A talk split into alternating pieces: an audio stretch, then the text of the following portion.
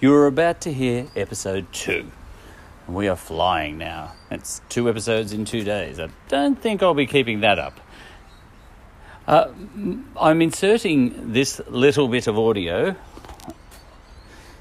I'm recording it at the end, after the episode, but I'm inserting it back at the start now. Uh, I've learned, I've worked out how to do that. Uh, getting very clever with my little app here. And uh, I'm, I'm inserting this because my goddaughter just rang. Uh, and after she'd finished laughing at my Aussie accent in the first episode, uh, which apparently was pretty bad, she said she could do a better job all day long. Uh, she also said I accidentally picked a very apt song to finish off the first episode, with which to finish off the first episode. It was Tina Turner's What's Love Got to Do with It? She said that's got a funny, if you want it to be funny, political connotation. Apparently, uh, the current Prime Minister of Ethiopia is lovely on one level, uh, in as much as he uh, promotes the idea that love will, uh, you know, solve all, uh, and maybe it will. Uh, I don't know, I'm not political, I really am not. Uh, but um, apparently, that's one of the things, uh, you know, that's one of his main policy planks. Excuse me, some Corellas going past. Um, now, um, so, uh, maybe, and uh, that song, you know, can be seen as a little bit sarcastic in a funny way. Sardonic, I think is the word. Uh, look, I'll leave all that to you. Um, yes, maybe love. If everyone can just love each other in Ethiopia, uh, it'll all work out. Then again, maybe some other things are required. I have no idea. All right, then, let's get on with the episode. One other thing, a technical point. From time to time, you'll hear me say Ethiopia was never colonized. And you'll hear Ethiopians say that as well. But then again, a lot of people in the generation before mine will kind of have it in their heads that the Italians colonized Italy. Well, I'm not sure whether they did. I know they invaded. Uh, I'll say no more about that for now. That's covered in a future episode.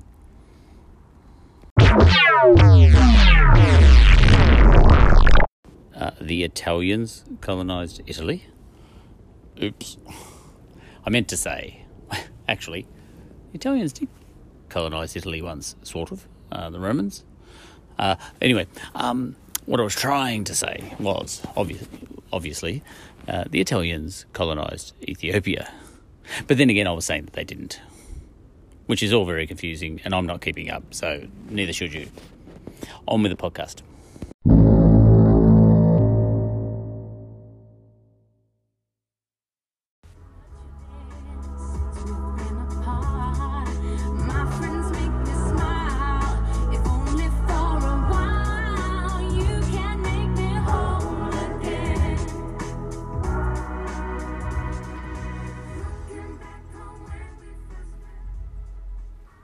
Car again, and this is the second episode of my history of Ethiopia, my Australian history of Ethiopia.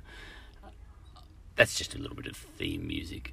I don't know how to do that using this podcast app, so I just put the radio on. Whatever song was on, I picked a nice one. Okay, it has nothing to do with this podcast, that music, but I like the song. Now, this is an episode about Tedros. I mentioned Tedros in the first episode, which was the introduction. And this episode is also about. Uh, oh, just a second. Hang on. Uh, kids. I'm back. This episode is, yes, about Tedros. The Tedros the Second. I used to think he was called Tewodros because it's spelt T E W O D R O S but somehow that translates as Tedros. I'm sure we have stranger words ourselves. Um, okay, And it's also about a, that famous battle I mentioned in the introduction the Battle of Magdala between Tedros and Robert Napier of England. We should mention, by the way, that Ethiopia has always been an independent place. It in the scramble for Africa, which everyone knows about these days, everyone bloody knew about it in Africa back then too. Uh, in the scramble for Africa, just about all of Africa was colonized one way or another.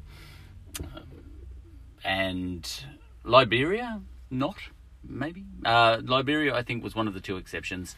Liberia, I think, had connections with America, and maybe that prevented them from being colonized, although probably there's some other reason. I've never studied Liberia.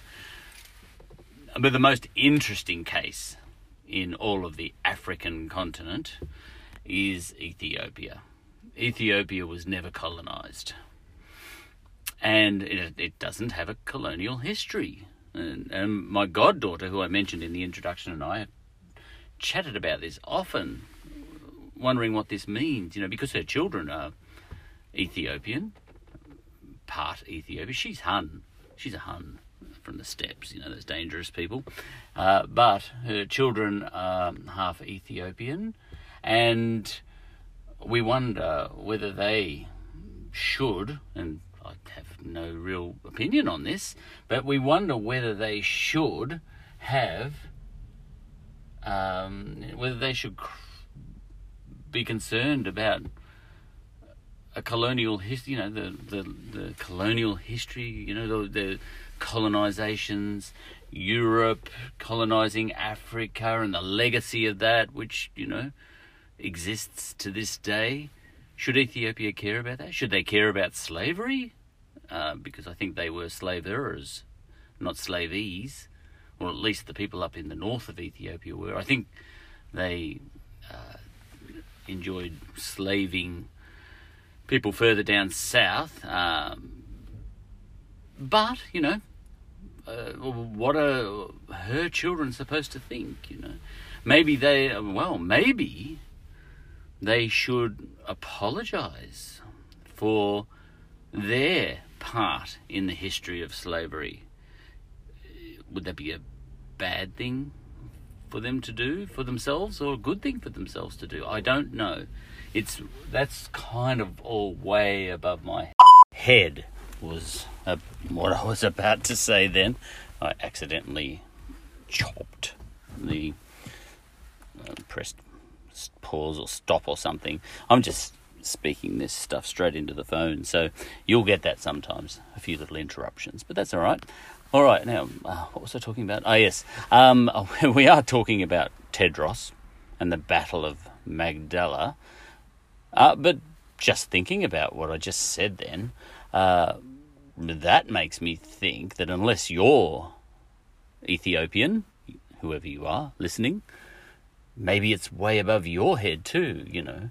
How can any of us have an opinion on what my goddaughter should be saying to her children, you know, about whether they should be crying about uh, the colonial legacy, or whether you know, how does she tell them that Ethiopia was once the Aksumite kingdom was, that was actually really good at colonizing?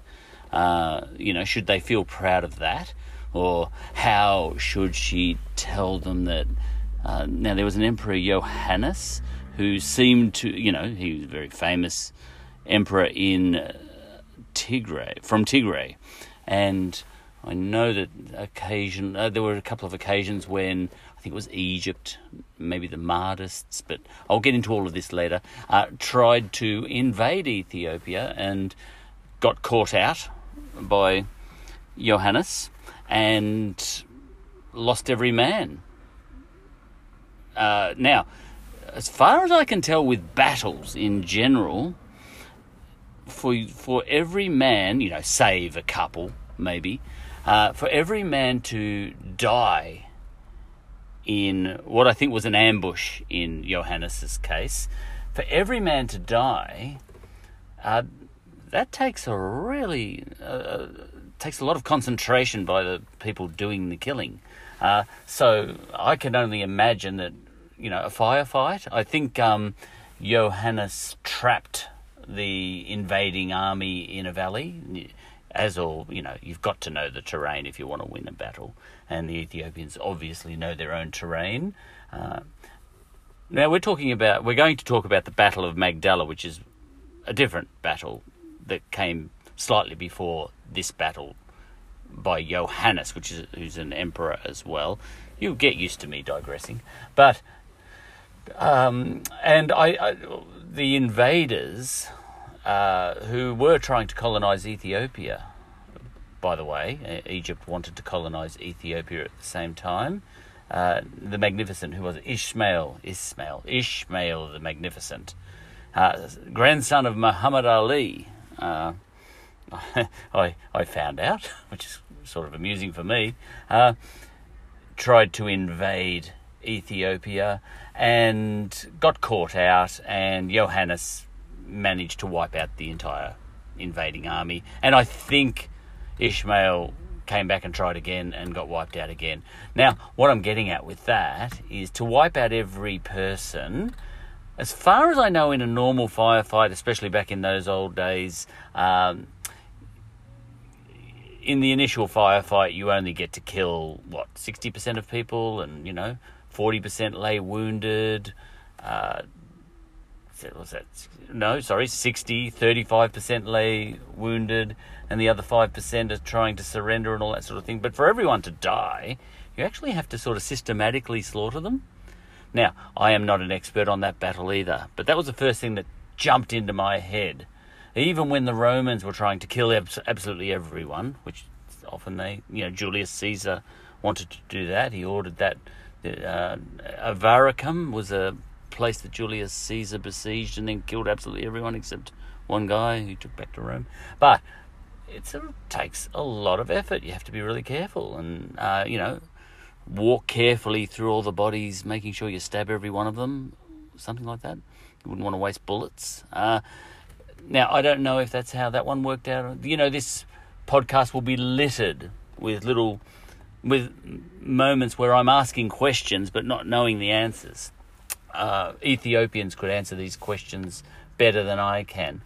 Uh, but what I get curious about sometimes is what is my goddaughter supposed to tell her children? You know, should should they be delighted uh, that Johannes was able to wipe out entire invading armies, or you know, should should they be saying, "Oh, there should have been a little bit of compassion"? You know, uh, maybe you know even a prisoner of war camp or something like that. Um, uh, should they um, be delighted that once they were a great power, Axum, or was that so long ago that it doesn't matter? You know, because I named my son Alexander after Alexander the Great, but perhaps he was something close to Hitler in his time. All very tricky question. Uh, look, probably uh, the further things go back, the more it's okay, you know. Uh, so maybe in a thousand years, two thousand years, there'll be young, there'll be Germans calling their kids Adolf, you know, and it'll be all right. I'm not sure. Um, so these are all tricky questions, you know. But Ethiopia has it got a colonial legacy? Um, as far as I can tell, no. Uh, wasn't part of the scramble for Africa.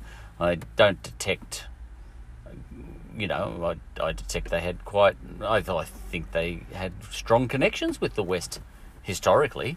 Um, so I don't know, you know, the answer to that.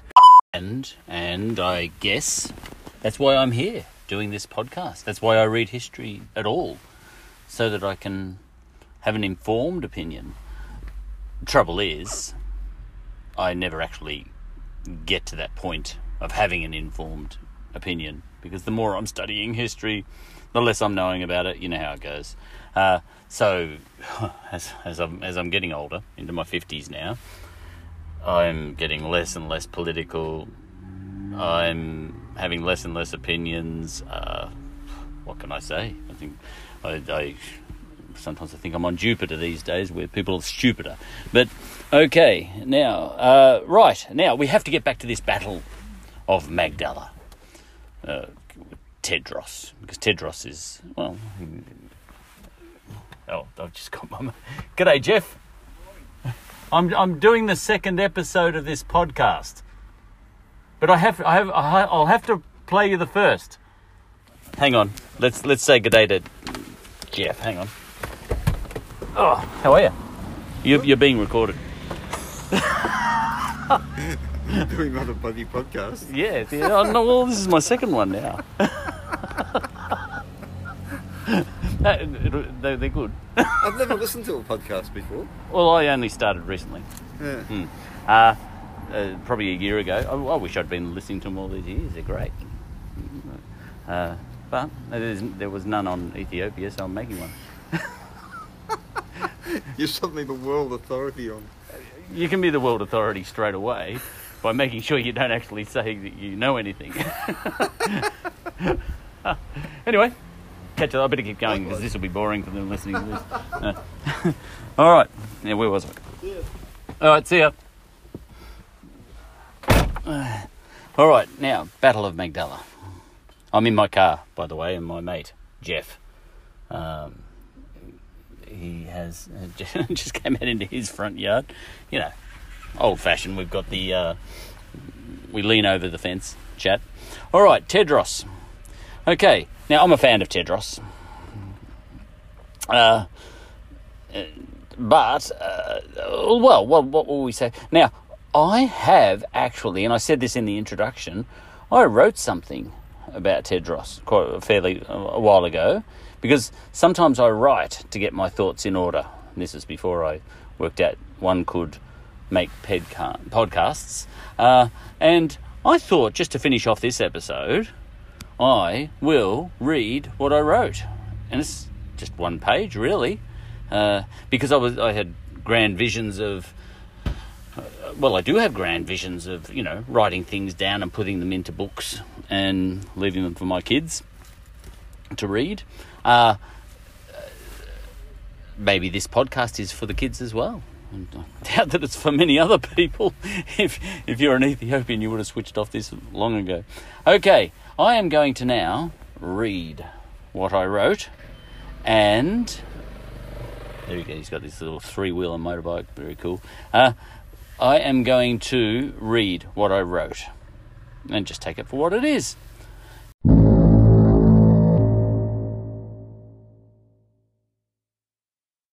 Born Cassie Haley Selassie. That was a pretty bad uh, joke. Uh, that wasn't his name. Here comes his real name. Born Kassa Haile Georgios. Tedros was a high born Ethiopian soldier, but a soldier first and foremost. And he had such a talent for military campaigning that he took it all the way becoming first a warlord general and then an emperor. Soon enough, however, this story becomes about Ethiopia itself. If for no other reason than the fact you, that you can't get a good sense of a crucial feature, uh, figure in history like Tedros if you don't understand his context. And in the case of Tedros, I suspect that context is the entire set of histories, mythologies, identities, idea, and dreaming, if I can borrow an idea from here in Australia, of Ethiopia. And here comes the story proper. Finally, after a six month campaign that for even Queen Victoria had cost a fortune, Robert Napier got to Magdala. Magdala was the enemy emperor's mountaintop fortress, and it could hardly have been more difficult to reach, even in ordinary circumstances, let alone like this, with enemy fighters who lived and breathed these impossible hills, resisting you all the way. But Napier and his army had finally made it. an, an incredible feat. An incredible feat, even given the limitless resources at Napier's disposal, who, as far as I can tell, had been, as I say, ordered to get Tedros whatever it might cost. And to get the English people that Tedros had locked up back. The Emperor Tedros II, a soldier first and foremost, as I said, who had led from the front in countless battles all his adult life, was now, for all intents and purposes, the last man standing in his own army. He stood alone, behind a haystack, out of sight. Years before, or years prior, Tedros had calculated that he and Queen Victoria should be allies of one sort or another. Not at war with each other like this. They were both Christians, after all, and back then that mattered. And in any case, across Europe and the Mediterranean world, monarchs had much more in common with each other than they had with even their own people on one level. So who knew? Maybe the sky was in fact the limit, and that's the way Tedros thought, actually. As I said, he was a visionary. Maybe Ethiopian emperors could even find themselves back making pilgrimages to Jerusalem, where they belonged in Jerusalem. After all these centuries of isolation, maybe even if England could offer to help Tedros turn his famously brave fighters into a thoroughly modern army, he and England could even take Jerusalem back from the Muslims. I presume the Muslims had Jerusalem at that time in some sort of modern crusade. But no, alas, all that was lost now. Some years prior, as it turns out, Queen Victoria had presented Tedros with a ceremonial pistol as a gift, monarch to monarch. Tedros now lifted that pistol, that very pistol to his own head. The British soldiers were over the walls now, and they were inside the compound, and they were darting about, searching for the Emperor. Uh, I believe they were told to take him alive. Behind from behind a haystack on the edge of the compound, from their perspective, they heard a shot. Two soldiers rushed to that spot, but they were too late. The Emperor lay there dying. The soldiers dragged, lifted the Emperor into the main clearing of the compound and laid his body there. And the British troops stood about. Considering everything they had been through, this, for the soldiers, was an anticlimax more than anything. That was that. They might as well head home.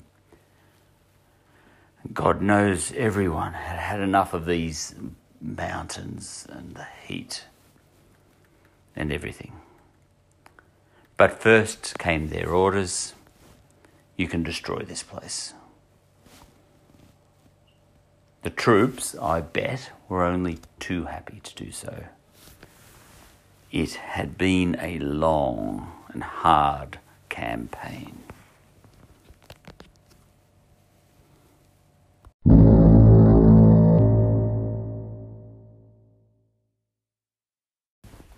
At the start of this episode, I suggested that the current Ethiopian Prime Minister, who I know next to nothing about, I do know who he is, you know, uh, essentially is um, sitting in Addis Ababa singing Beatles songs. Uh, you know, all you need is love. Uh, I have no idea whether that's true or not, but um, you know, a world leader and all he and he thinks you know love is you know the only policy you need. I doubt that that's true. You know, I'll, I'll bet if I googled his policy platform, it would be a lot more sophisticated than that. So, uh, oh, and uh, but then again, uh, it was I suppose pretty funny to and and that is the way the world is uh, needs to well that's the way countries need to market themselves these days uh, because I think that's the that's the ethos of the world I suppose you know if everyone could just love each other um, the world might work out all right. Uh, there's some major flaws with that of course uh, but uh, I won't get into that